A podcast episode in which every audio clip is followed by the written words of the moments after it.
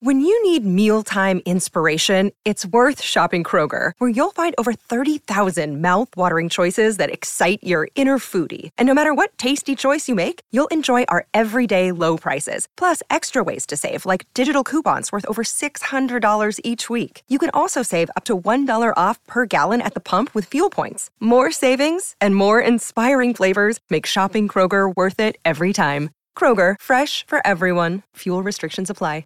Hello, it is Ryan, and we could all use an extra bright spot in our day, couldn't we? Just to make up for things like sitting in traffic, doing the dishes, counting your steps, you know, all the mundane stuff. That is why I'm such a big fan of Chumba Casino. Chumba Casino has all your favorite social casino style games that you can play for free anytime, anywhere with daily bonuses. That should brighten your day a little. Actually, a lot. So sign up now at chumbacasino.com. That's chumbacasino.com. No purchase necessary. Group. Void were prohibited by law. See terms and conditions. 18 plus. Hello, it is Ryan, and I was on a flight the other day playing one of my favorite social spin slot games on chumbacasino.com. I looked over the person sitting next to me, and you know what they were doing? They were also playing Chumba Casino. Coincidence? I think not. Everybody's loving having fun with it. Chumba Casino is home to hundreds of casino style games that you can play for free anytime, anywhere even at 30,000 feet. So sign up now at ChumbaCasino.com to claim your free welcome bonus. That's ChumbaCasino.com and live the Chumba life. No purchase necessary. VGW Group. Void were prohibited by law. See terms and conditions. 18 plus. It is Ryan here, and I have a question for you. What do you do when you win? Like, are you a fist pumper? A woohooer, a hand clapper, a high fiver. I kind of like the high five, but if you want to hone in on those winning moves, check out Chumba Casino. At ChumbaCasino.com, choose from hundreds of social casino style games for your chance to redeem serious cash prizes. There are new game releases weekly, plus free daily bonuses. So don't wait. Start having the most fun ever at ChumbaCasino.com. No purchase necessary. Group. Void were prohibited by law. See terms and conditions. 18 plus.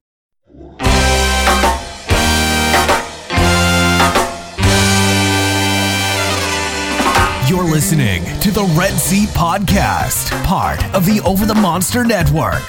Red Sox fans have longed to hear it. The Boston Red Sox are world champions.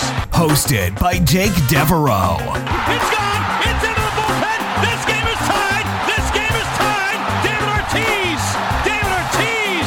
David Ortiz. And featuring Keaton DeRocher. It's a grand slam.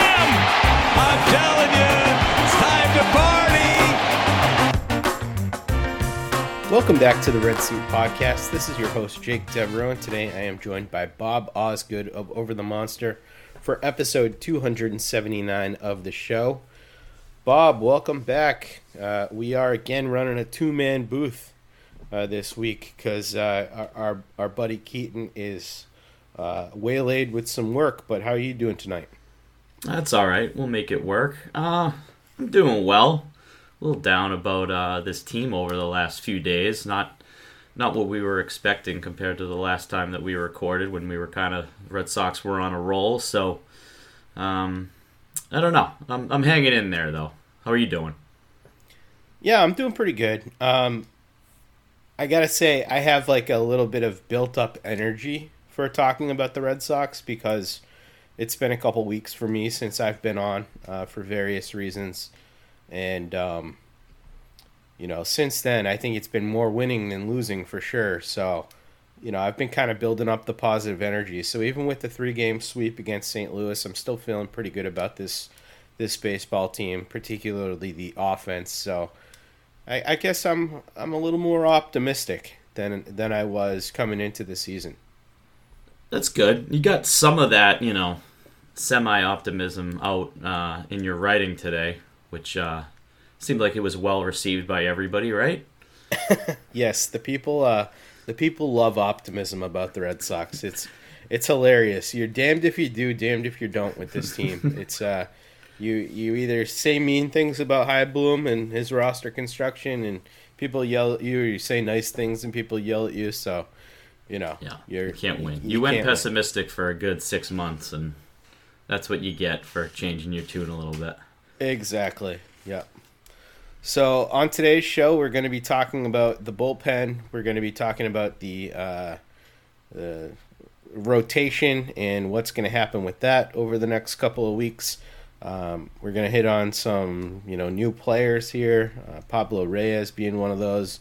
a promotion, and then we'll get to a couple of listener questions. But let's start off with the biggest news, and I think that that's uh, you know at the back end of the bullpen. This weekend, the Red Sox had leads on both Friday and Saturday, heading into the ninth inning.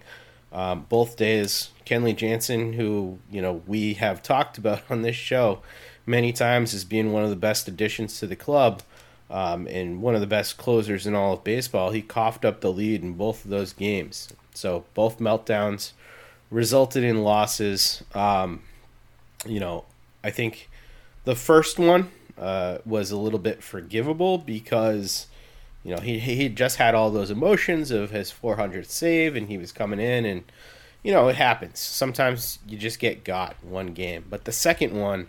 I had the pleasure of being at the park while it was happening and not knowing what the hell was going on with uh, the violations that were getting called against him, and he couldn't find the zone with a map, and then the the ump was kind of pinching him, and it was just it was brutal to watch. So I guess you know bird's eye view here. I know that you were you were down in the Cape, but you had the uh, pleasure of listening to the meltdown Oh. uh, on the radio.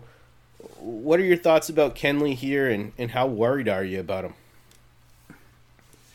Yeah, that was tough, and it was really um, outside of the violations. Just kind of watching slash listening to the same thing two consecutive days, where he wasn't finding the play. He just kind kind of seemed to be off, whether it was mechanically or um, you know a little bit mentally with what was going on with the violations. And then there was an error, key error with Kike throwing the ball away um, that brought the go ahead run in on Saturday when he um, when Jansen got the save on Wednesday against Atlanta, he was he came out throwing 99. He was 98 99 the whole outing.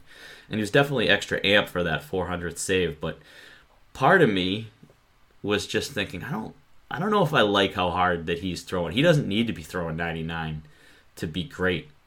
You know, and sometimes you see that happen and then there's an injury that follows or something like that. Not like there's been any rumor of an injury, but um, I don't know something something about it. I didn't love that he was throwing that hard because I don't think he needs to.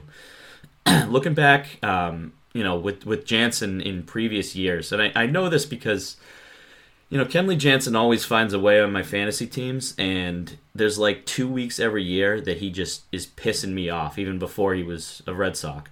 And I was going back through his game logs in the last few years, and I, I knew that, that this had happened before. You know, late in 2020, um, he gave up three runs, and then the, in his next outing, he gave up five runs and six hits and didn't get an out in consecutive outings. And then the eight outings after that were all scoreless. He just kind of figured it out and didn't give a in the 2020 case he didn't give up a run the rest of the season. And he fixed it and ended up being fine. And then in 2021 it was similar to what we saw the other day where they happened on consecutive days when he was pitching for the Dodgers and it was against the Giants.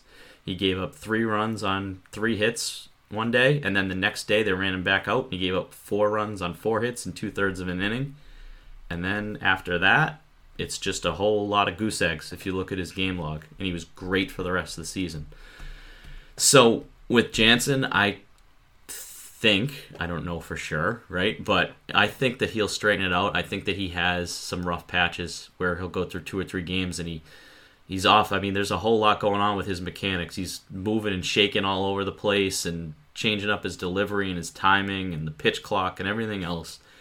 I think he'll be okay because he looked so good in every outing before that. Um, but you know, it's definitely a cause of for concern. It was an infuriating uh, weekend to watch from start to finish. Yeah, it was particularly upsetting to watch because you know it it bookended two really good starts from from both James Paxton and Chris Sales, especially. It was the best start that we've seen from Sales since probably 2018.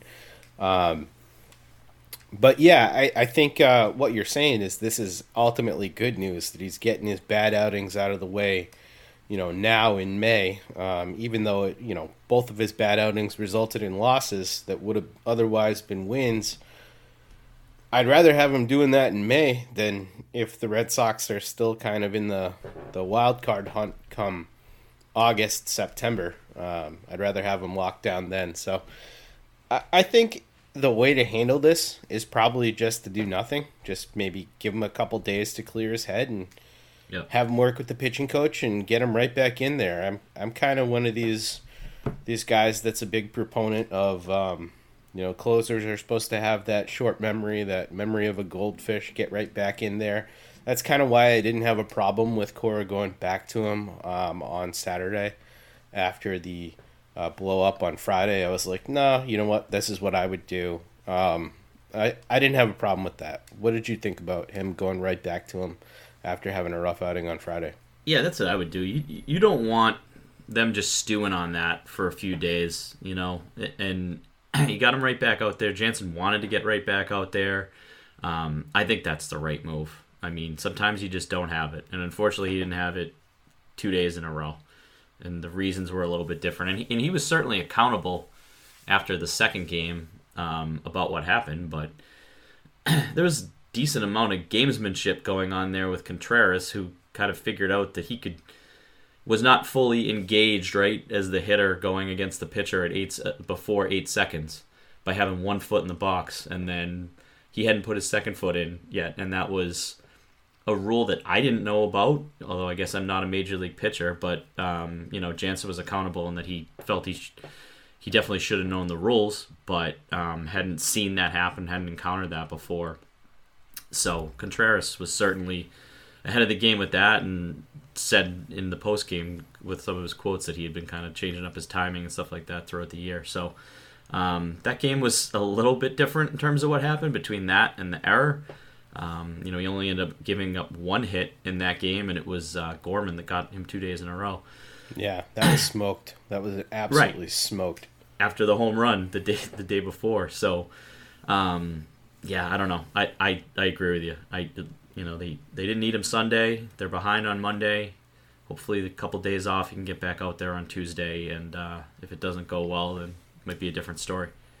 It was kind of impressive too to see the uh, St. Louis Cardinals run out three straight pinch hitters who were all pretty effective. You know, Donovan uh, got the intentional walk, and then I believe it was uh, Gorman who got the hit, or maybe those th- two things were reversed. I think it, they, those two things were reversed, and then it was Burleson coming in and getting the hit. And I think the most surprising thing was the play that uh, he made in left field too, because he's such he's such a big unathletic guy. To see him, you know, out there in left field actually making a play that was kind of shocking. But Yeah. yeah, they made all the right moves in that game. The Red Sox gave it away. Um, but yeah, Well, I know, still uh, really like Marmol him. might be uh, managing for his job there, so he's going to pull all those strings the way that the, the season has started in St. Louis before this weekend.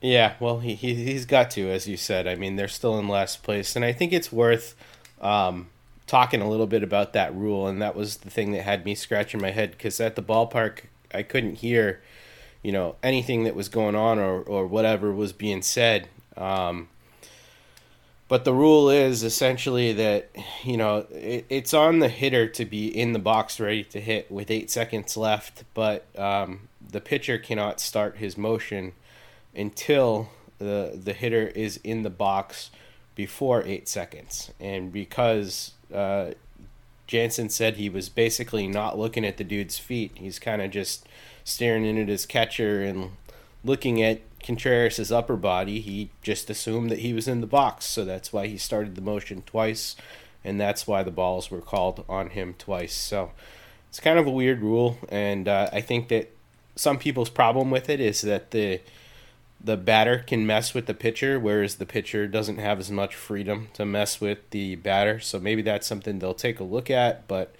I mean, honestly, the the pitcher, the pitching coach, you know, the catcher, the manager, everybody has to kind of be more alert for this type of stuff. And I think that as time goes on, this this type of thing probably uh, won't won't be an issue again. I'd guess. Yeah, I think that the players knew they're to have to work the kinks out a little bit. I think the lead, the league has to. Um, I know they made some adjustments with, you know, Scherzer was kind of playing mind games a little bit and trying to time everything, so they made an adjustment for the pitchers, and they might have to do the same thing going back with the hitters, so that you know they, everybody's kind of aware of what the time is that they have to be in there, and that you know that's that's not kind of the spirit of the rule, whether it's for the pitcher or the hitter. It's more to just keep the game moving, not to try to get something in a one second window to time it perfectly.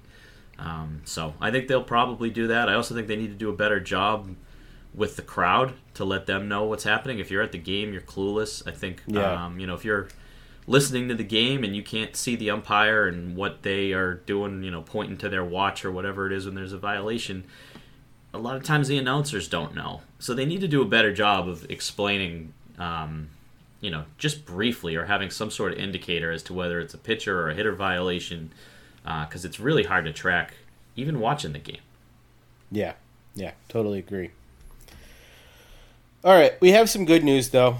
Uh, a long winter of discontent is over. Ryan Brasier has been DFA'd by the team uh, to make way for Joely Rodriguez, the lefty who signed with the team in the offseason.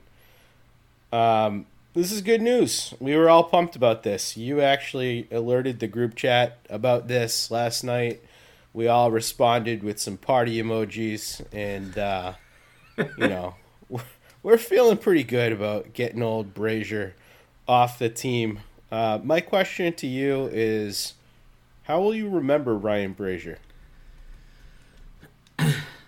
You know, I wanted to say that I would remember him for kind of being a pleasant surprise with a, a rubber arm in 2018 and just throwing so many big outs in the seventh and eighth innings, just as you know, an unexpected pop-up pitcher late in his career. It, should be that, and instead, I just think it is going to be more that he was a scapegoat in 22 and 23 as someone who this year was inexplicably offered a contract of over two million guaranteed when he probably didn't deserve more than a, a minor league invite or a minimum contract. Um, you know, it, it just seemed very strange that that was one of the first decisions. You know, we got to lock up Ryan Brasier for a year before free agency even started last year. Um, Red Sox stats in his Substack today wrote between 2019 and 2023 that 78 relief pitchers uh, with at least 170 innings. Of those 78, Brasier was last in ERA in those five seasons at 5.14. So he was the worst relief pitcher with a minimum of 170 innings over the last four and a half seasons. So unfortunately, that's gonna kind of be more how I remember him. Yeah, that's exactly the same for me. I mean, I get that he was surprisingly good in 2018, and, and thank you for that. But, you know, with these middle relief type guys, their effectiveness really only matters is like, what have you done for me lately type thing. Um, and I will just always remember how long he stuck on this roster because it lasted about three years longer than I thought it should have. Right. And it just got to the point where it was comical, where, you know, we were just kind of talking about what does he have on Cora? What does he have on Bloom? You know, what, what's what's going on here? Like, who's he working for? Why does he have the lifetime contract with the Red Sox? I wish I had job security like Ryan Brasier. it's just, uh, it, it got to the point where it was just hilarious. So, um, w- when it finally happened, a lot of catharsis for me. Yeah, I mean, th- there's no reason that the fifth, sixth inning reliever for the Red Sox should have been brought up more than almost anybody on our podcast in the last six months. Um, yeah, I mean, 485 ERA in 2019, 396 in 2020, barely pitched in 2021, then 578 a year ago, and 729 this year. Uh, enough was enough. And we'll talk about the the roster and how it's kind of um, getting a little bit tight, both with the rotation and the bullpen. But this was the time that decisions needed to be made. You know, forget about flexibility and options and 40 man and all of that. It, it has to. They're going to need to start making some tougher decisions than even Ryan Brasier. Yeah, and I think that brings us to Joely Rodriguez, who is now going to be in the bullpen as the third lefty there, with uh, Richard Bleier already there, uh, Brennan Bernardino, who's been a really nice surprise. But like, you know, as as guys start to come back, um, with Bernardino pitching so well and Bleier not looking particularly good. I mean, he's 36 years old and hasn't really looked great this year. Uh, what are you expecting out of Joely Rodriguez, and how do you think they should view him going forward? Um, we got a chance to see him a little bit in the spring. Stuff looked pretty good there. I mean, he's kind of a hard throwing lefty. Um, what are your expectations? Yeah, I think they'll probably bring him in in some lower leverage to start, and I think the goal will be for him to be their top left-handed reliever, and that's what they, you know, is incentive laden, but they gave him at least two million with the chance to earn a couple more. I think what Cora has mentioned, and if you look at his splits, they're very similar between lefties and righties. So with Bleier, where you know if he does stay on the roster, I feel like that'll be more, you know, two outs and a tough lefties coming up. They use him against Bryce Harper a lot in that Phillies series. You know, you you deploy him when you need to get one lefty out, um, with the hope that he doesn't need to go three batters. Whereas with Rodriguez, he, you know, the the average against is 258 for lefties and 269 for righties in his career. You know, OBP 352 for lefties, 343 for righties, so they're very similar. Um, and I think that Cora would probably feel more comfortable going an inning plus with Joely Rodriguez, um, just because he can kind of get lefties and righties out similarly. And you know that was who they they circled as um, who they wanted to give the money to from from the left side going into the season. Bernardino was a, a pop up guy that had been in the Mexican League for a few years and is a great story. And as you said, you know Bleier's not going to blow you away. So I think that they have pretty high hopes for Rodriguez if he can get in a groove early on. Yeah, I like his stuff. Uh, fastball, changeup combo plays pretty nicely. So I'm excited to see him finally get some innings for this team. I wonder how long they'll keep the three lefties there. I don't think it'll, it'll last that long, and I wonder if it's going to be Bleier uh, getting the boot. Um, kind of think it will be, but we'll see. Uh, moving on to our next point here, um, James Paxton. Um, we mentioned how good he looked on Friday. He struck out nine. He was hitting high 90s. I know you watched this game pretty closely. What was your takeaway from watching James Paxton perform, um, and how surprised were you that you know he really got back on the field? And I mean, he had had a bunch of rehab outings, but it's completely different than pitching at Fenway Park, and he kind of looked like himself.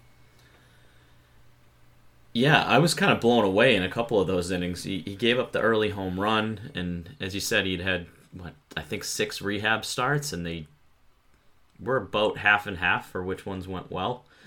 But he came out throwing 97, like sitting 97 and topping out at 98, um, and he was painting the fastball, like inside corner, outside corner, in those fourth, fifth, sixth innings as he was. He seemed to be getting stronger as the game went on. Ended up having nine strikeouts. Um, and it was just kind of laughable the one inning where he got all three guys looking and they were good hitters. It was the heart of the lineup and he got everybody looking.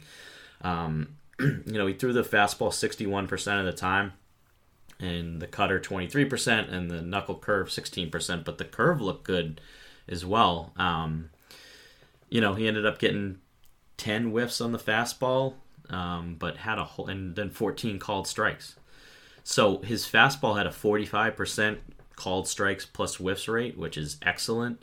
Um, and I think that he just really kind of, I don't know, he, he, he outperformed expectations of what I thought he would have coming into his first outing. And essentially, you know, I know he had some a couple innings here and there where he got injured in the starts, and we'll see how long he's able to stay healthy for. But if that's the James Paxton um, that they have, and he can give them 20 starts, then it totally changes um, the trajectory of what that rotation could look like. So, you know, I'm not going to get ahead of myself and say that he looks like a, a, the number two pitcher that he was five, six years ago.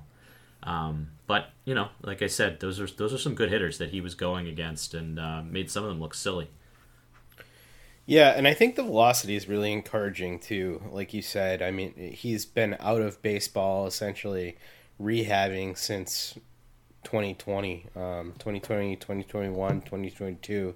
Didn't really do anything those years. I mean, he pitched 21 and two thirds innings uh, over those two seasons, but you know, looking at his velocity when he was really good, his average fastball velocity last time it was as high as it is now. Granted, it was just one start, but you know, you have to go back to 2016 when he was kind of starting out in Seattle um, to to get those kind of velocity numbers for him on the fastball. So it really does seem like he's healthy. And then if you look at all of the seasons where he's pitched, you know, made 20 or more starts, um, every season he's done that. He's had an ERA in the threes. In one of those seasons, 2017, it was under three. So he's got the capability um, to be a two or a three in a rotation um, if he's healthy. So I think this is a tremendously exciting development for the Red Sox. Um, and for four million bucks, I mean, if you if you just get 20 starts out of him like that, I mean, that is that is well worth uh, the last couple of years of, of rehab that he's done. So Yeah, I, I'm excited. when when he opted in for that four million, I was always kind of okay with that. I mean that that's really nothing as a as a lottery ticket. Um, I think as his rehab went on and it wasn't going well, I was having trouble. Um, you know, talking myself into giving him a rotation spot. It was probably around the time that those starters were pitching a little bit better, and I, I didn't really see any of them. I didn't think that Paxton had pitched well enough in the minor leagues to warrant removing any of the pitchers from the rotation. Uh, and as we're going to talk about, I feel a little bit differently now. Yeah, absolutely. And he's he's also I mean, he's 34. It's not ancient for a pitcher. He's certainly pitching for his next contract, so he's got to be highly motivated to prove to everybody that he's healthy. So uh, and it's also great to have another lefty uh, too. So I'm just very excited about James Paxton. Much more excited than I thought I was going to be. Um, but I'm even more excited for what we sa- saw from Chris Sale on Saturday. Um, you know, as I said, this was Chris Sale's best game of the year by far, and it's probably his best game in many, many years. He had a game score of 80, uh, which is exceptional. Uh, through eight innings, allowed one earned run, walked just one, struck out nine. Um, he was phenomenal. He looked in control the whole time. He was efficient. He was getting guys to you know make weak contact. Um, he looked confident.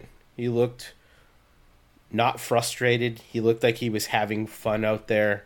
Um, it was just a very different vibe from Chris Sale because we've seen some of that frustration boil over at different times where he just doesn't feel like he has his stuff, or he's maybe a little bit tentative, or he's you know trying too hard, or whatever it is. But you know the trajectory that we've seen from Chris Sale uh, lately has been really impressive, and and I wanted to take a little bit of a deeper look into just how long we've been seeing Chris Sale kind of look like himself.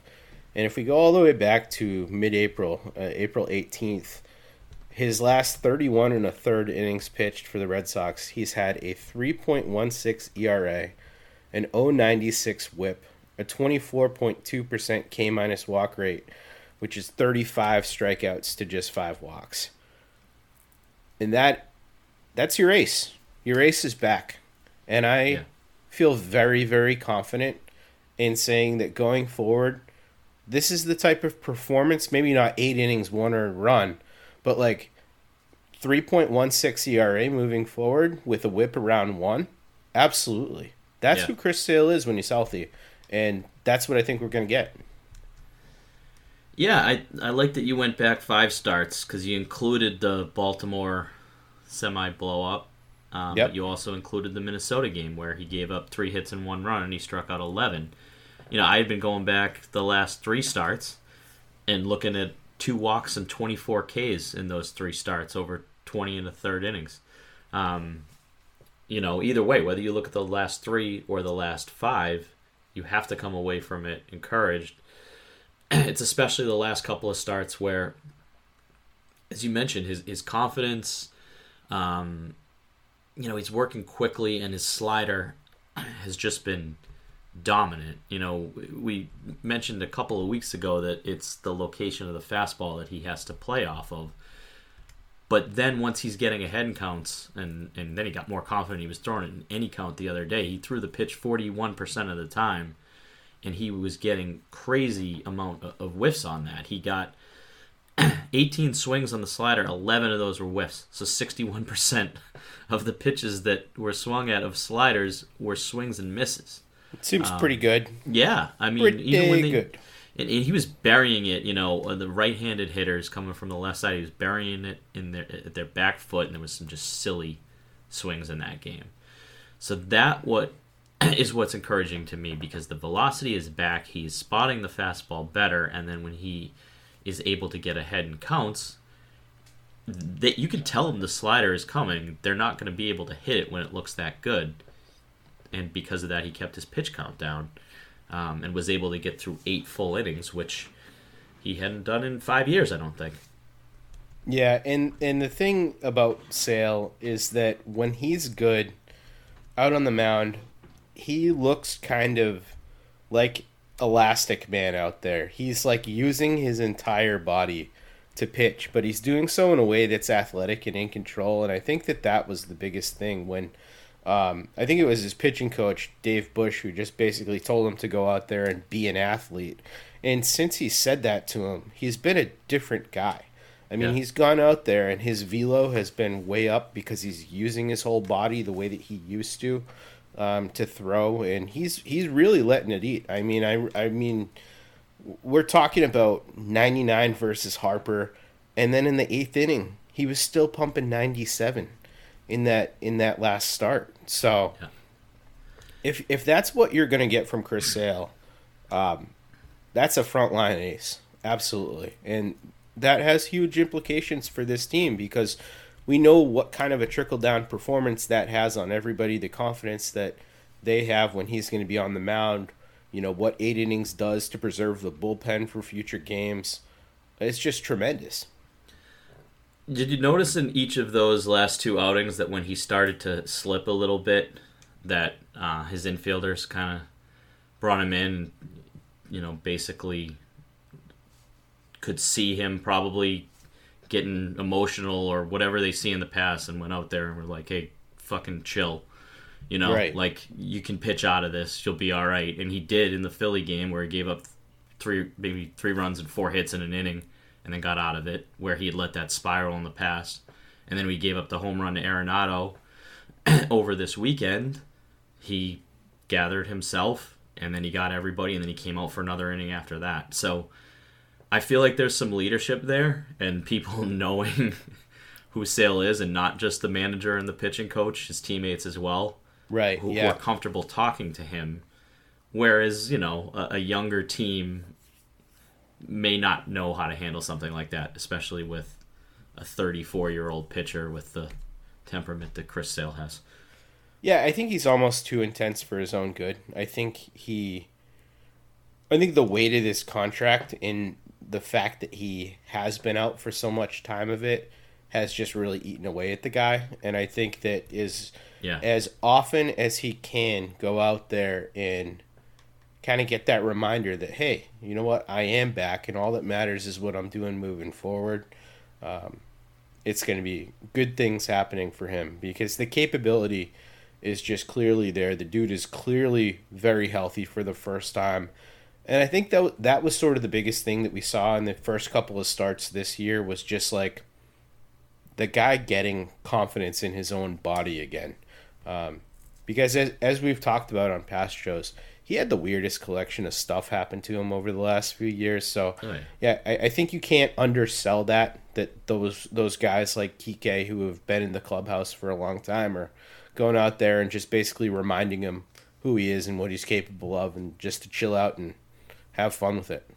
Yep, definitely. Hey, it's Kaley Cuoco for Priceline. Ready to go to your happy place for a happy price? Well, why didn't you say so? Just download the Priceline app right now and save up to 60% on hotels. So, whether it's Cousin Kevin's Kazoo concert in Kansas City, go Kevin, or Becky's Bachelorette Bash in Bermuda, you never have to miss a trip ever again. So, download the Priceline app today. Your savings are waiting. Go to your happy place for a happy price. Go to your happy price, Priceline. It's time for today's Lucky Land horoscope with Victoria Cash. Life's gotten mundane, so shake up the daily routine and be adventurous with a trip to Lucky Land. You know what they say your chance to win starts with a spin. So go to luckylandslots.com to play over 100 social casino style games for free for your chance to redeem some serious prizes. Get lucky today at luckylandslots.com. Available to players in the U.S., excluding Washington and Michigan. No purchase necessary. VGW Group, void or prohibited by law. 18 plus terms and conditions apply. All right, so the rotation, we've just talked about a couple of the guys. Um, the Red Sox are going to need to make some tough decisions about who is leaving the rotation this week. Uh, maybe I'm overstating it. Maybe the decisions aren't so tough, but they have six guys in the rotation right now. They're going to have to get back down to five spots. I think we can all agree, uh, and, and tell me if I'm wrong here, but that Sale, Bello, and Paxton are the safe guys in that rotation. Are we on the same page there?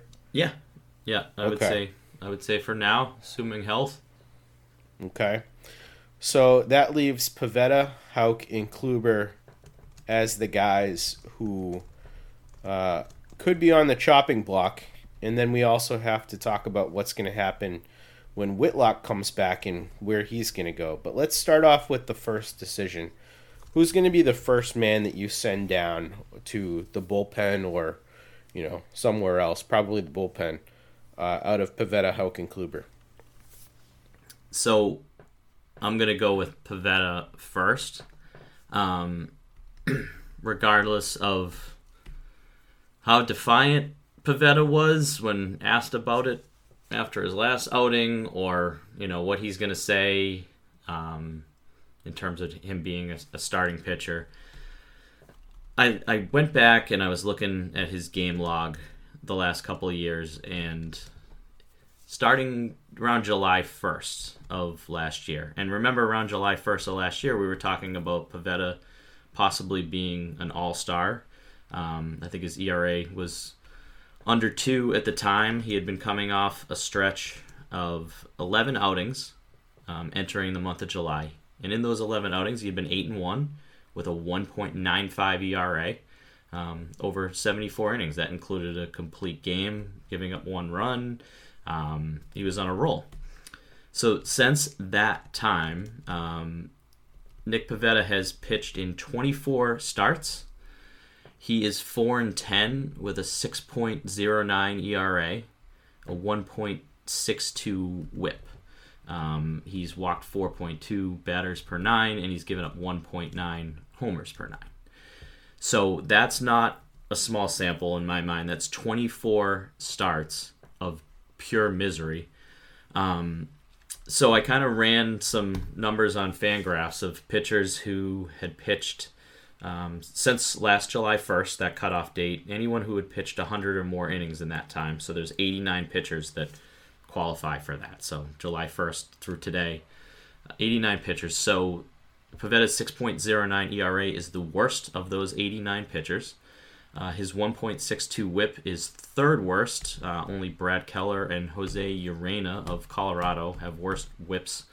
Um, if you thought he might have had some bad luck, his FIP is 5.41 in that time, which is fourth worst. Uh, only Josiah Gray, Mike Clevinger, and Jose Urena are worse in FIP.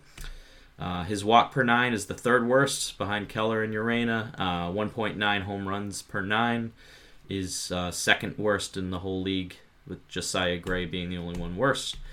Uh, in terms of how hard the ball is being hit off of Pivetta, his exit velocity for pitchers is the second worst at 91.1 miles per hour. Um, the only one who's had the ball hit harder is Framber Valdez, oddly enough, at 91.3, but that's because he has a 65% ground ball rate, so they're just hitting the ball hard into the ground. Um, Pivetta has a 40% ground ball rate, so he doesn't have that excuse. And then the only person with a worse hard hit percentage of 47% is German Marquez, who pitches at Coors Field half the time. So uh, the results haven't been good.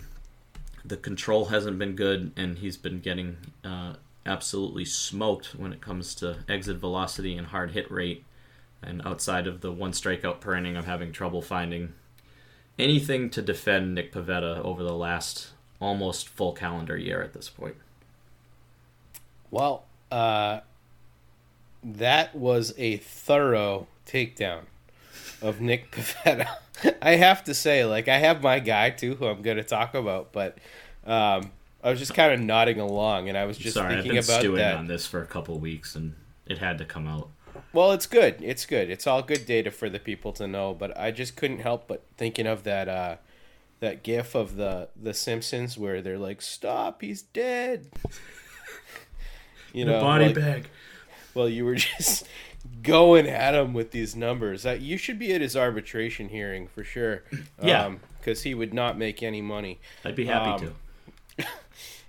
I I think that Pivetta ultimately uh, needs to be out of this rotation too. Uh, but he wasn't my first choice. Um, although I agree with everything you said, Tanner Houck is the guy who I want to see um, out of the rotation. And I think this kind of has more to do with the fact that I really love Tanner Houck in a relief role than it does um, you know, maybe I certainly think that he is just as deserving, probably more deserving of a starter spot than a guy like Nick Pivetta. But I also think like when Pivetta moves to the bullpen, like who the hell cares? You know, it's not gonna he's not gonna be a game changer there.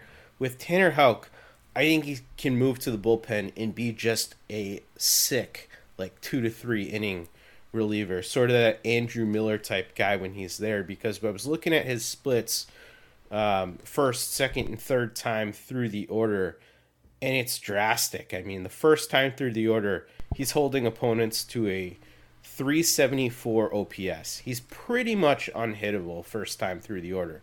Mm-hmm. Second time through the order, batting average jumps up from 130 to 364 with an 883 OPS. And then third time through the order, it's absurd. The OPS jumps up to 967. So, I mean, it's the same old story that we have seen with him. And then tonight we saw the same exact story. It got to the fifth inning with Tanner Houck, and the wheels came off. Cal Raleigh hit the two two run home run off of him, and then things unraveled. He ended up giving up four earned runs, struck out five, but it looked great through the first uh, you know four ish innings of the game. So, I mean, for me, Houck is absolutely a game changer and a guy who can piggyback off of, um, you know, other starters. So, I Yeah. uh, I, I want him in the pen real bad. So, uh, you know, our our next not to jump the gun, but the next discussion is going to be Whitlock coming back. Um, right. I think we can jump the gun now. Yeah. So, I mean, Houck would be second for me, and the difference between the two is, as you said, I think Tanner Houck is a really good pitcher when deployed in the right situation. Um, so you know, if all seven are healthy, and we'll see if that happens. If that does finally happen and it sticks for a month or two, then those are the I think the first two names uh, to go for me. Pivetta, just because of uh, ineptitude, and then Houck because I think that he can be deployed as a, a really effective long man and be in that role where you throw two or three innings and then take two days off. Um, I think that they're going to need someone like that, especially with Winckowski pitching well and kind of moving to the later innings, previously having that role. Yeah, I think that's smart. Um, so you know, when Whitlock comes back, are you going to deploy him as a starting pitcher? Do you think that's the best role for him on this team? I do. Yeah. And, uh, you know, I know there's the whole injury side of things, but I think that he came up as a starter, and it's definitely more concerning that he's had another injury this year and it being an arm injury. And I do not have the confidence that I did before that he can hold up for an entire season, really in any role at this point until he shows it. But at the same time, I think as a three pitch pitcher, um, that's where I want to see Whitlock. Um, and I think that he showed some of those flashes and then he was hurt again. So love to see him get in a groove where he throws five or six starts in a row and has the control going and, and just starts to uh, be who we who we saw early last year. Um, I think Whitlock can be that, and I think he should be. And I would agree that um, you know the ceiling for Whitlock is certainly a lot closer to you know Bello Paxton. Maybe not quite the sale ceiling, but like certainly up with those guys who were declaring safe in the rotation rather than being down there with Pivetta or Houck or Kluber. Um, and I agree with you. He confidently throws three good pitches, um, has pretty good command. So I think that's the best spot for him as well. And I think that they ought to give him a chance, at least through this year, to try that out. And, you know, if, if, if it doesn't work out, then you think about moving him to the pen permanently next year and you kind of build around that. But I agree. The, the thing with Pivetta and Kluber, though, is when you imagine Pivetta and Kluber as potential options to move to the pen, you can't really imagine their stuff playing up drastically the same way that you can Houker or Whitlock there. So I do agree with you that Kluber is probably the guy who, when everybody's healthy, ends up staying there as the fifth starter.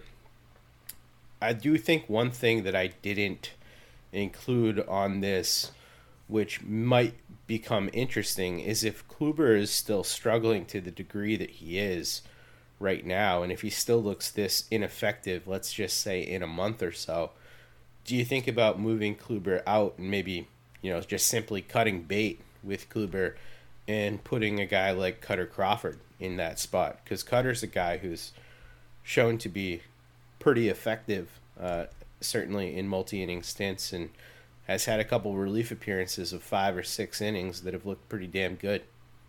Yeah, I don't see Pivetta and Kluber both in the bullpen together. Um, I could even see if if and I think Kluber's the last four starts has been a little bit better. He wasn't great on Sunday night, but before that it was some two and three earned run outings, you know, which is what a fifth starter does. I think he'll have a lot of five and a third, three earned runs appearances, and that's fine. but his overall ERA is 641 because of how poor he was at the beginning of the season. So, you know, it's possible that you could move him in a trade, you know, for mm-hmm. wouldn't expect a whole lot back, but, you know, maybe that's a trade that you make for a, an infielder or a platoon bat or something like that. Of course, you know, I'm not expecting that that there would be a, a, ton in return, but it's a it's a veteran arm that has thrown a lot of innings. If they were going to do something like that, I think it, it would be a trade rather than a move to the bullpen. Yeah, or an outright DFA. Yeah, yeah. Worst case scenario.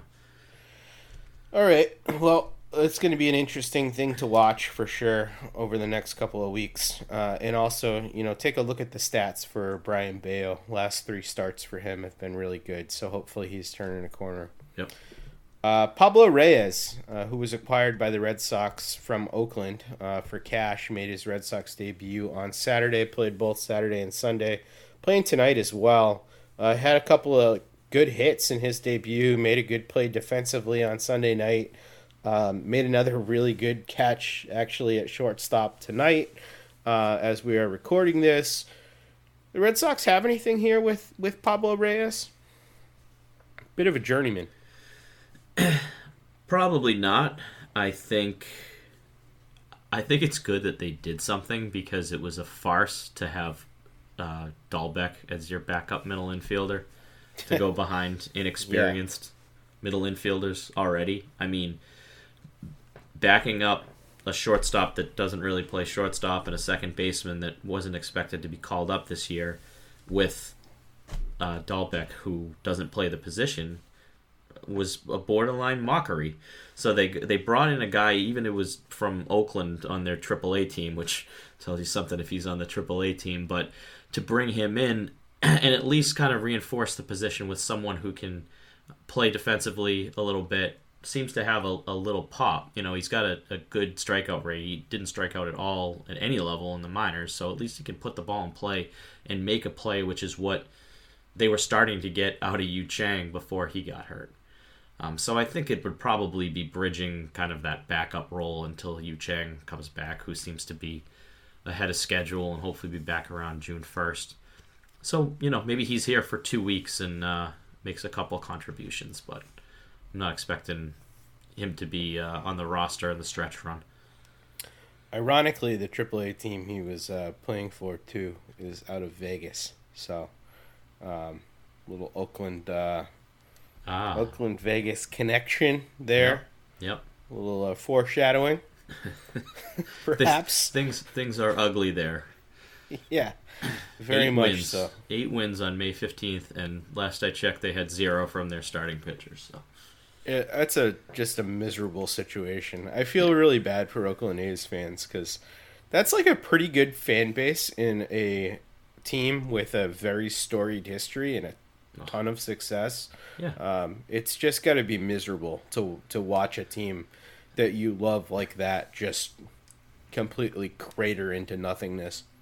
and I don't know if this is totally the case, but I don't think they have anything lined up to move for years. Like I don't think you know 2024 is going to hit, and they're just going to be safely in their new stadium in, in Vegas. I think that this is it's going to be a couple of years of this, and might have a couple of games in front of 20 fans. Yeah, I would. Uh, you know, if I'm an Oakland A's fan, I'd make sure that I, uh, you know, got some new hobbies over the next couple of years. Yeah. um, maybe maybe the other side of the bay. Yeah, yeah. There you go. Do do something because uh, watching your baseball team is not going to be great. Yeah. Um, Red Sox top prospect or top pitching prospect, I should say, Shane Drohan, uh, has been uh, promoted to AAA. Uh, this news was broke by Chris Henrique um, of was it Beyond the Monster or something like that podcast. I can't remember uh, the the title. They're- We're all about the monsters, all all of us Red Sox folk. um, but he broke this. He's the number one ranked Red Sox pitching prospect in the Red Sox system. Uh, and Milliken, uh, Tyler Milliken, had a, a good little tweet about this. He talked about how Shane Drohan has dominated Double A this season. Uh, 162 ERA, 226 FIP across six starts. 2.5 Ks per nine or 9.5 Ks per nine, 2.4 walks per nine. Uh, just absolutely dominant. Um, was not really being challenged in Double A. The Sox prospects guys, uh, Chris and Ian, have talked kind of a lot about him on the podcast and the the progress that he's made in terms of adding velocity and adding a new pitch. Um, so you know, certainly seemed like time. Uh, what are your thoughts on Drohan? I know that you guys got asked about him last week. Yeah, I think one of the questions at the end of last week was whether he could end up in Boston at some point this year, and my conclusion was that if it happened, it would probably be out of the bullpen, um, just because of the number of pitchers that we've already talked about. And you mentioned Kutter Crawford, and I think that they you know have an eighth and a ninth option, but you could see that as as an arm that could could end up later this year, especially with throw hands um, with his age. He's kind of he's a 24 year old pitcher who is pitching deep into games. You know, he threw six innings um, in four of the six starts, and then five innings in the other two starts. Um, his strikeouts have been great. His walks have been low. he's kind of doing everything. And as you said, he's got a new pitch. He's got a, a cutter that he developed. So he's a four pitch pitcher and increased his velocity from that 88 to 92 up to, you know, 93, 94 range. So those are some huge changes and coming from the left side at a, you know, uh, different arm angle as well. I mean, some of the video that that has been posted has been really impressive, and it just seems like he's probably the best starting pitching prospect in the organization at this point with the way that uh, Brian Mata's been un- unable to find the plate. So I don't know. Drohan has, has really been impressive. It's it's great that he's already gotten the call to AAA. It means that they must have him in their plans in some way if this continues. Yeah, I think it's great um, for a couple of reasons too. It's um, it's a good development story for the Red Sox, for sure. I mean, Drohan was a guy that they drafted for his athleticism and basically the fact that he could he was basically a, a, good ball of clay for them to work with and you know the fact that they've been able to get him to this point uh, says good things and i also think that the organization is sort of taking a turn more towards athletic guys who they think that they can shape um, and being confident in their ability to do so. And you know, he's not the only guy we've seen who is super athletic um, make some strides like that. You know, on the major league club, Jarren Duran, uh, super athlete who has figured it out this year with the right coaching. Um, Connor Wong, a guy who has had lots of opportunity to work with Jason Varitek over the last couple of years, has figured it out. Both super athletic guys. So, you know, it's kind of nice to see that trend of, of betting on athletes and betting on your own coaching. Yeah, absolutely. All right, we're running a little bit long here, so I think we're going to uh, head on to listener questions. We have a couple questions. First one is from Sock Self, and he says, How long before Brasier signs with Tampa? and then there were some good replies about his ERA being under one there and in September. Yeah, that is like the one that's the one spot he can't go, right? We can't have him one figuring something out because it seems like with Brasier it's always been like there's some underlying metrics or velocity or spin rate or, or something, right? That that we were Right. never able to kind of put our finger on as to what Brasier offered, you know, behind the scenes. So Tampa would be the team to figure that out. They've also had 12 pitching injuries and been able to get through it. We'll see how much longer they can sustain all of that. Um, oh, that would be terrifying. That's the one place we do not want to see Brasier sign. Just go to the National League where we don't have to see your face anymore. And you know, that's I. I hope he. Uh, I hope things work out for Ryan Brasier somewhere else, just not in Tampa. Yeah, you know what though? He does seem like a Tampa guy. Um, both not with not on only on the baseball side, but like also just like can't you see him ended up on like that Florida Man blog or something like that? Just Like doing something salts? wild. Oh yeah, doing something wild down there. I don't know. I feel like the his people are in Florida, so Brasier was found wrestling an alligator on bath salts. yeah, I yeah, I wouldn't rule it out. Um, but oh man, we have really slandered this man. Again, We have. I, I wish I wish Ryan the best. Yeah, I I don't care. Uh, Lurchimus has our last uh, question here. He says, "When Mondesi comes back, what's the everyday lineup gonna look like, and should I be excited?" Um, Bob, I'm gonna clear the floor for you because you have a hot Mondesi spicy take that I want to hear, and uh, I'm always here for a little uh, Mondesi uh, slander as well. Well, it's not it's not as hot as the Pivetta, but um, well, here was Cora's quote. So, uh, Adalberto Mondesi had ACL surgery over a year ago, and we heard in early March that he was kind of 50-50 to be ready for opening day, and then opening day happened, and he was on the sixty day IL where the hell did that come from? And there was really no explanation or report or anything. It was just that he was fielding ground balls and he was going on the 60 day IL, which seems really drastic for somebody that was 50 50 to be ready for opening day. So Cora the other day said, um, We haven't talked about it yet, about a rehab assignment. So, I mean, Jake, we're at about 60 days now, right? It's, you know, a week from the end of May or so. Um, they're not talking about a rehab assignment yet. It's the whole back and forth of how he feels, how he's progressing. There's going to be good days and bad days, so we've just got to make sure when the bad days happen, it's, hey, you're fine structurally, you're good. This is just part of the process. Be patient, and we keep moving on. Okay, so he was asked if it was a matter of pain tolerance, and he said, I believe so. What feels right? He's so explosive. Right now, he is explosive, but not at the level he used to be. Maybe that's where it's kind of holding him back. But he was here, structure great. He's progressing well. Now it's kind of like just keep pushing and see where it takes. He's progressing well, structure great. The ACL surgery was over a year ago. What is the problem? I, I don't know. It sounds like it's a pain tolerance thing. Sounds But like think- he's a weakling.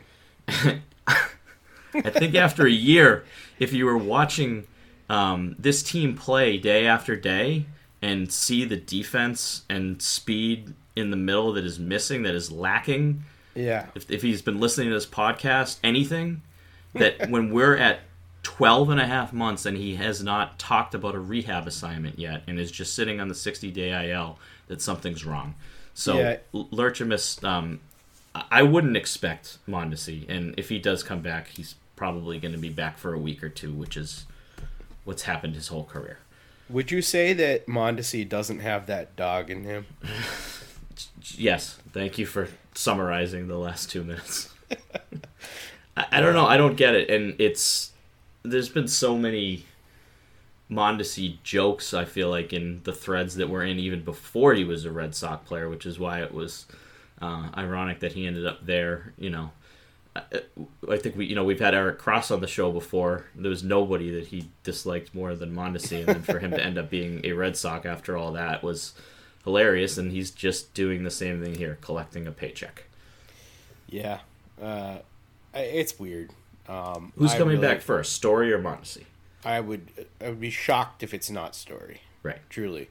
Um, but you're right. I mean, this is this is how his career has gone. He's never stayed on the field, and clearly, uh, it is it is more of a you know guys guys who stay on the field all the time play through stuff. They Right. just do. Uh, everybody plays through stuff. Guys are very rarely always healthy. Um, so clearly, he's just not willing to do that to his body. And it's just a little soft. So I don't think you should get excited for him. And if he does come back, like Bob says, he'll probably last a week. So, you know, don't plan on it. 50 Maybe- games since uh, the beginning of 2021. He's played in 50 games in two and a half years. Let me uh, give you a little little uh, little over under, or not an over under, but a who plays more um, for the rest of this season. Who will have more games in a Red Sox uniform this year? Pablo Reyes Reyes. or Adalberto Mondesi? Yeah, I'm going to say Reyes. Yep. Well, that tells you basically everything you need to know. Yeah, because that'll probably probably be more than 10. Yep. So. Well, there we go. Optimism averted to end the podcast. Um, as always, we do appreciate you guys tuning in and listening to us. Uh, you can find both of us on Twitter. You can find Bob at BobOsgood15. You can find me at DevJake. You can find the Over the Monster site at Over the Monster. And you can email us questions at redseatpodcast at gmail.com. Uh, we didn't get any questions this week on that, but you know, always hit us up there if you'd like to. Longer form questions, anything like that, or uh, you know, just send us uh, any recipes you like too. Maybe we'll uh, we'll get in the kitchen. So Yep. we'll see. Um, thank you for tuning in, and we'll be with you again next week.